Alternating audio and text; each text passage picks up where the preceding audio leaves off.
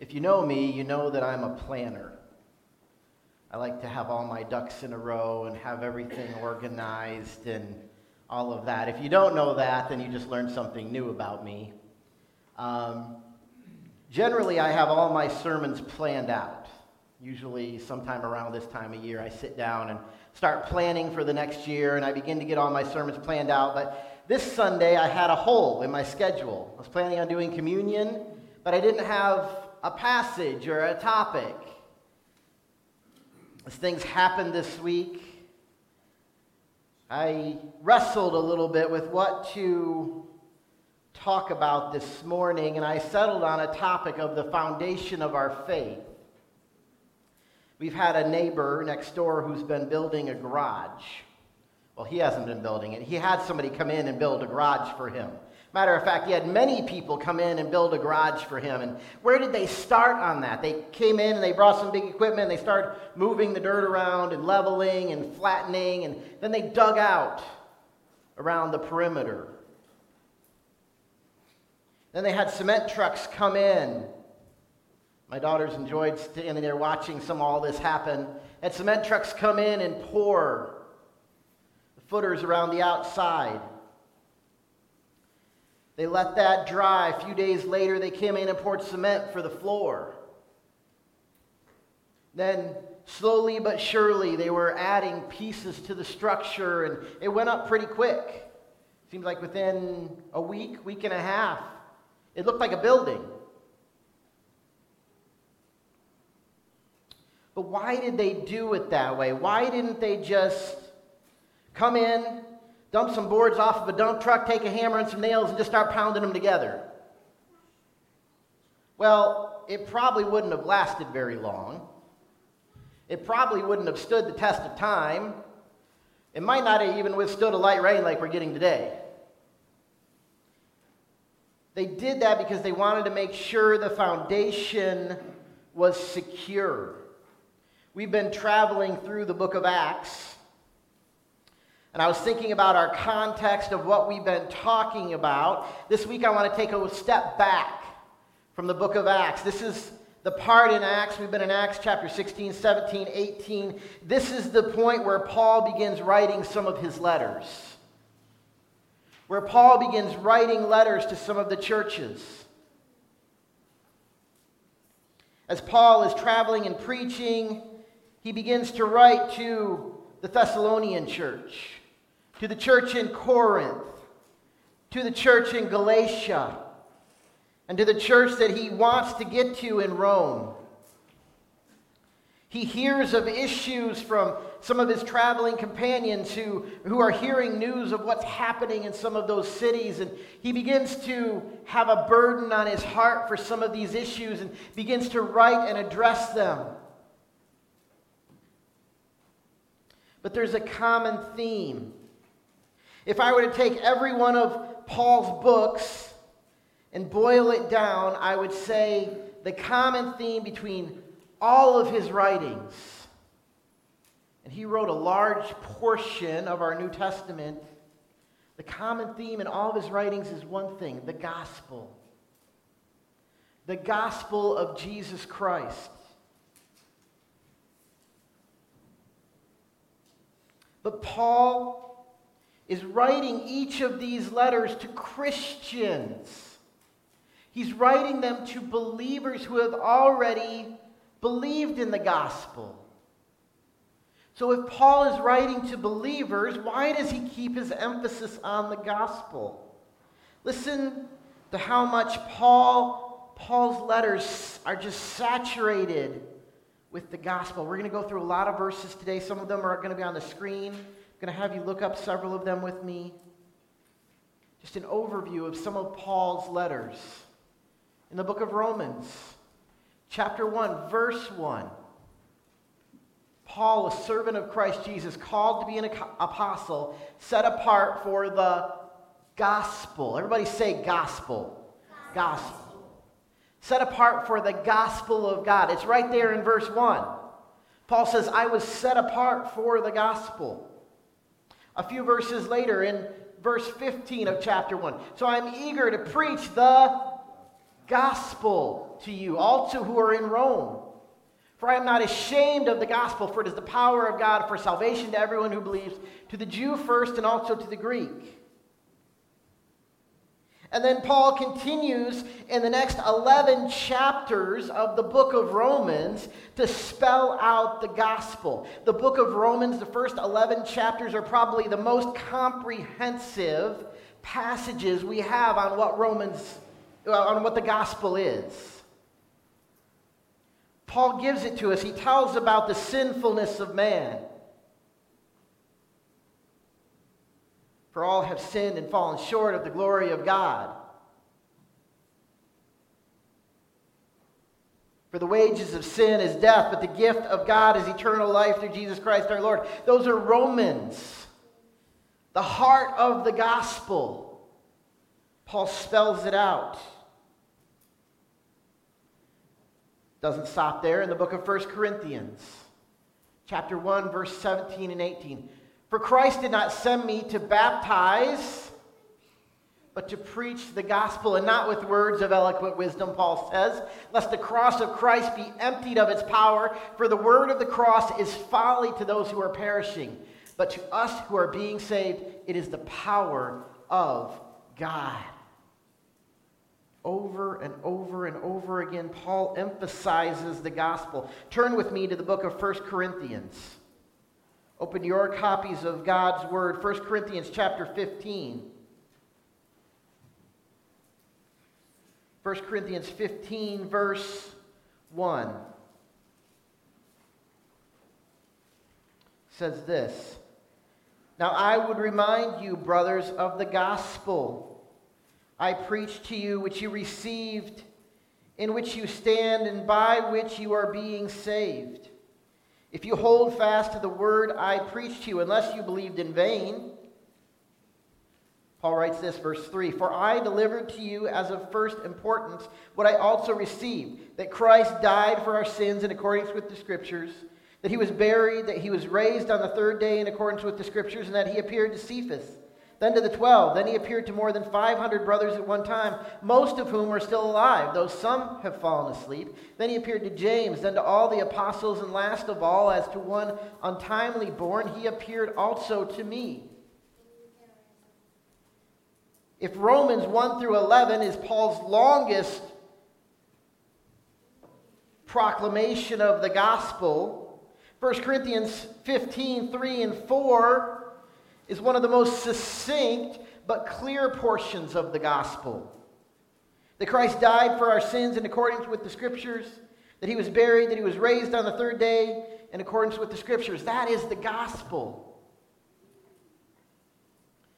I told you before of how I was in a seminary class once, and the professor said to us, I want you to tell me what the gospel is in 15 words or less. And all of us were students, we're like rolling and we're like, and then we start trying to listen to what other people are saying. And so I hear people trying to quote John 3:16, "For God so loved the world that he it comes out. Maybe it wasn't 15, maybe it was 25. I don't remember, but he gave us a limited amount. But we began trying to fit okay, we're all sinners, but God created us and we're going from Genesis and we're all trying to fit everything in the Bible in the gospel. But the gospel, in its most succinct form, is that Christ died for our sins, that he was buried, and that he was raised again on the third day. I don't know how many words I fit that into. But that's 1 Corinthians 15, 3 and 4. Go with me over to the book of Ephesians, 1 Corinthians, 2 Corinthians, Galatians, Ephesians. Ephesians chapter 2, in verse 1. Paul writes, And you were dead in the trespasses and sins in which you once walked, following the course of this world, following the prince of the power of the air, the spirit that is now at work in the sons of disobedience, among whom we all once lived in the passions of our flesh carrying out the desires of the body and the mind, and were by nature children of wrath like the rest of mankind. There's a break there. It stops. We were all very sinful. We were disobedient. Verse 4 But God. Where would we be but God? But God being rich in mercy, because of the great love with which He loved us, even when we were dead in our trespasses, He made us alive together with Christ. By grace, you have been saved. And he raised us up with him and seated us with him in the heavenly places in Christ Jesus, so that in the coming ages he might show the immeasurable riches of his grace in kindness towards us in Christ Jesus. For by grace you have been saved through faith. And this is not your own doing, it is the gift of God, not a result of works, so that no one may boast. For we are his workmanship, created in Christ Jesus for good works, which God prepared beforehand that we should walk in them. Over and over and over again, Paul proclaims the gospel. It doesn't stop in Ephesians, the book of Colossians. And you who once were alienated and hostile in mind, doing evil deeds, he has now reconciled in his body of flesh by his death in order to present you holy and blameless and above reproach before him.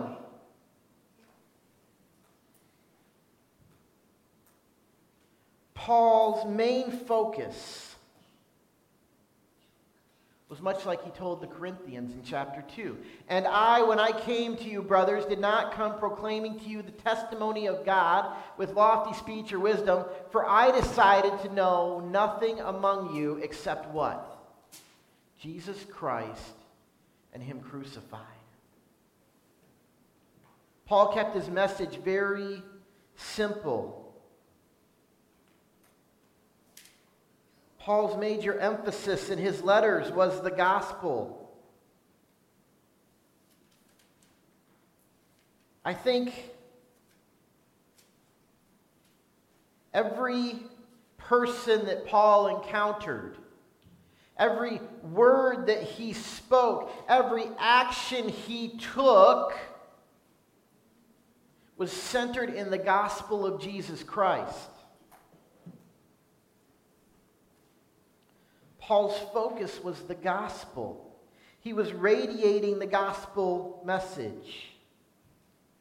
Look with me to one more passage in the book of Philippians. Philippians chapter 3. Philippians chapter 3, verse 7.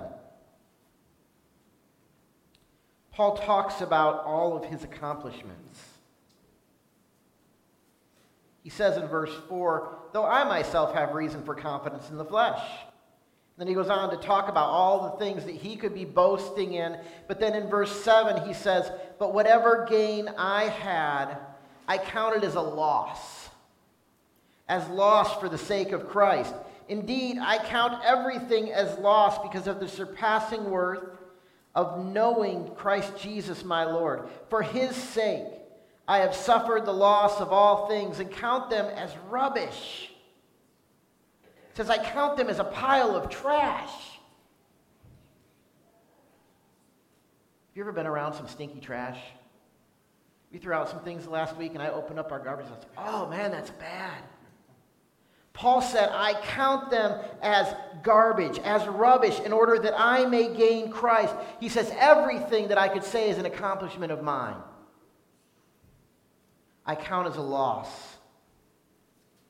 That I may gain Christ, verse 9, and be found in him, not having a righteousness of my own that comes from the law, but that which comes through faith in Christ, the righteousness from God that depends on faith, that I may know him and the power of his resurrection, may share his sufferings, becoming like him in his death, that by any means possible I may attain the resurrection from the dead. Paul says, I'm going to do whatever it takes.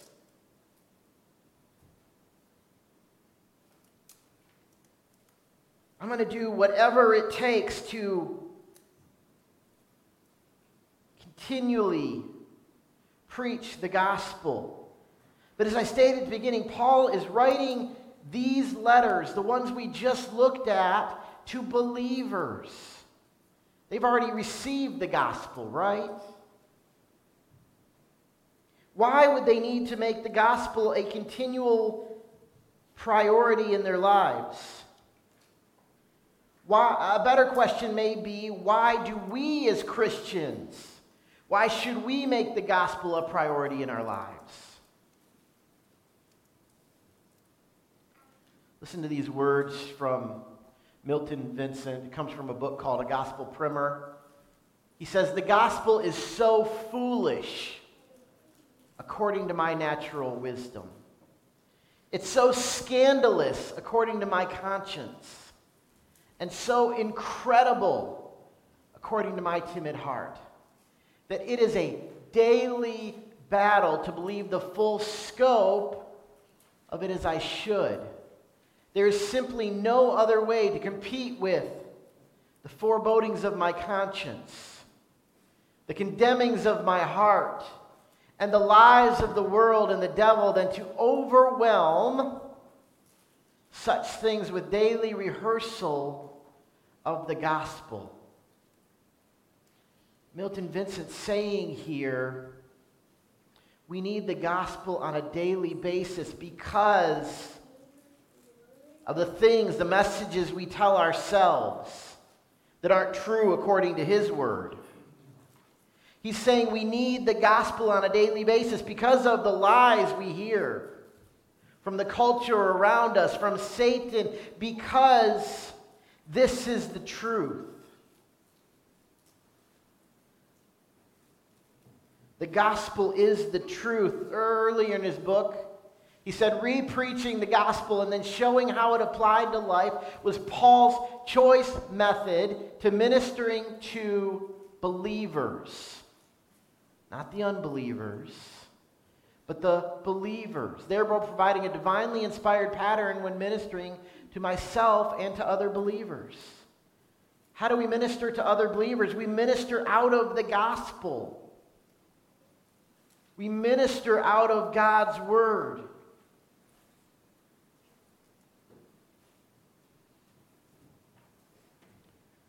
The gospel has to be the priority. It has to be the foundation of what we believe. And we must daily repreach the gospel to ourselves in order to realize and implement its instructions into our lives, in order to put those into practice. I see memes online on Facebook all the time. One of them is Jesus' disciples sitting out there, and one of them is raising his hand, asking a question. Jesus, is this going to be on the final? Jesus, is this on the final exam? Is this important? Jesus, how many times he had to say, oh, you guys, come on, can't you get it? How many times did he say, oh, you of little faith? We need to re-preach the gospel in order that we would believe. Jesus gave this example in Matthew chapter 7, found in the Sermon on the Mount. He's teaching his apostles, he's teaching those who are, are spread out. And he says, Everyone then, then who hears these words of mine, He's been teaching Matthew 5, 6, and 7 is all the Sermon on the Mount. At the end of Matthew 7, he says, Everyone then who hears these words of mine, all of his teaching has been given, and does them will be like a wise man who built his house on the rock. And the rain fell, and the floods came, and the winds blew and beat on that house, but it did not fall because it had been founded on the rock. Jesus is talking about the foundation here. Then he says, And everyone who hears these words of mine and does not do them will be like a foolish man who built his house on the sand. Again, what kind of foundation? And the rain fell, and the floods came, and the winds blew and beat against that house, and it fell, and great was the fall of it.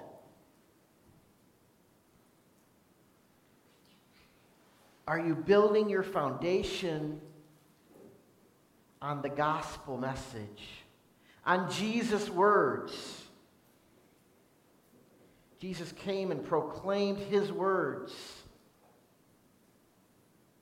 John says, In the beginning was the Word, and the Word was with God, and the Word was God.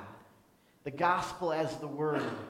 Whoever hears these words of mine and does them is like the wise man who built his house on the rock.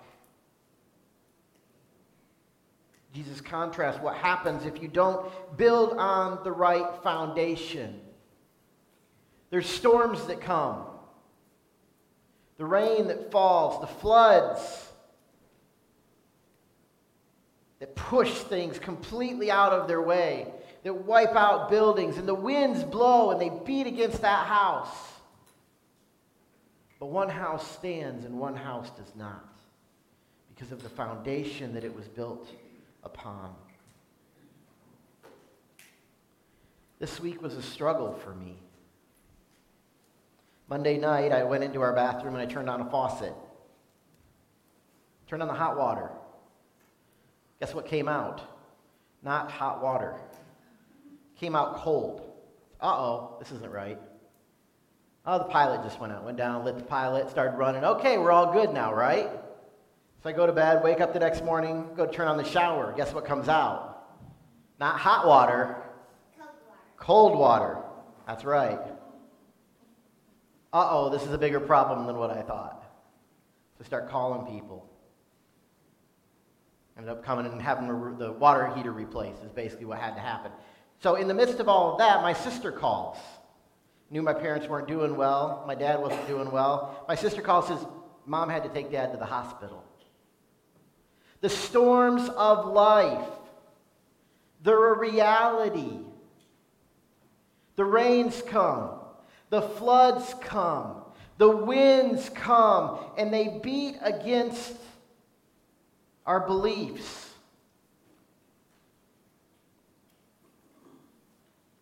What is the most important thing when the storms comes? The most important thing is that you have a firm foundation. I was thinking about this week what would I have done if I didn't believe in Jesus Christ? What would I have done if I didn't have faith, if I didn't have hope? What would I have done if I wasn't a Christian? I have no idea. I've lived as a Christian most of my life, but I, I would have had to think that I would have had no hope. I would have been awfully terrified.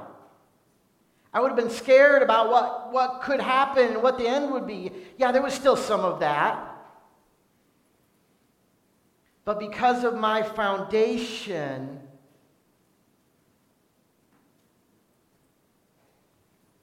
I knew who the one was in control. I know that God is sovereign over all, no matter what happens. And so, what did I do? I prayed. And I prayed.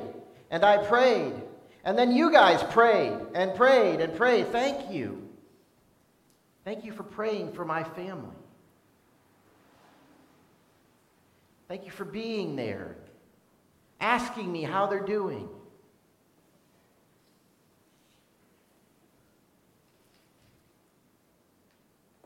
In the midst of all that, there was a peace that God gave me. Paul writes in Philippians, a peace that passes all understanding.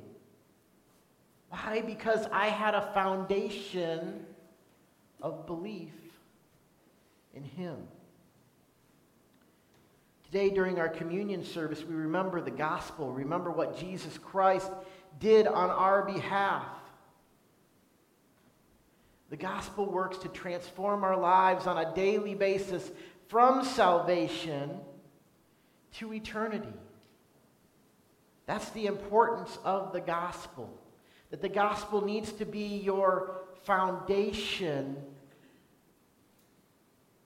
when the storms of life hit, when the cares of this world seem to overwhelm, when the trials come in and take over. We have to study and read and preach and listen and meditate on the gospel for ourselves so that we can counter the sinful messages that we're telling ourselves, so that we can counter the lies we hear from the world and the devil. The gospel is working to transform our lives as Christians on a daily basis.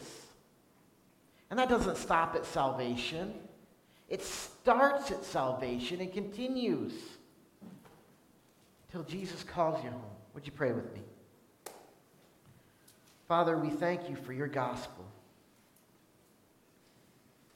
God, may we, as Christians, keep it as our foundation. God, we as Christians make it the most important focus of our lives. That daily we're preaching to ourselves the gospel. The gospel message. Studying your word that we might understand it more. That it wouldn't just be words on pages, but we would take it and apply it on a daily basis as well.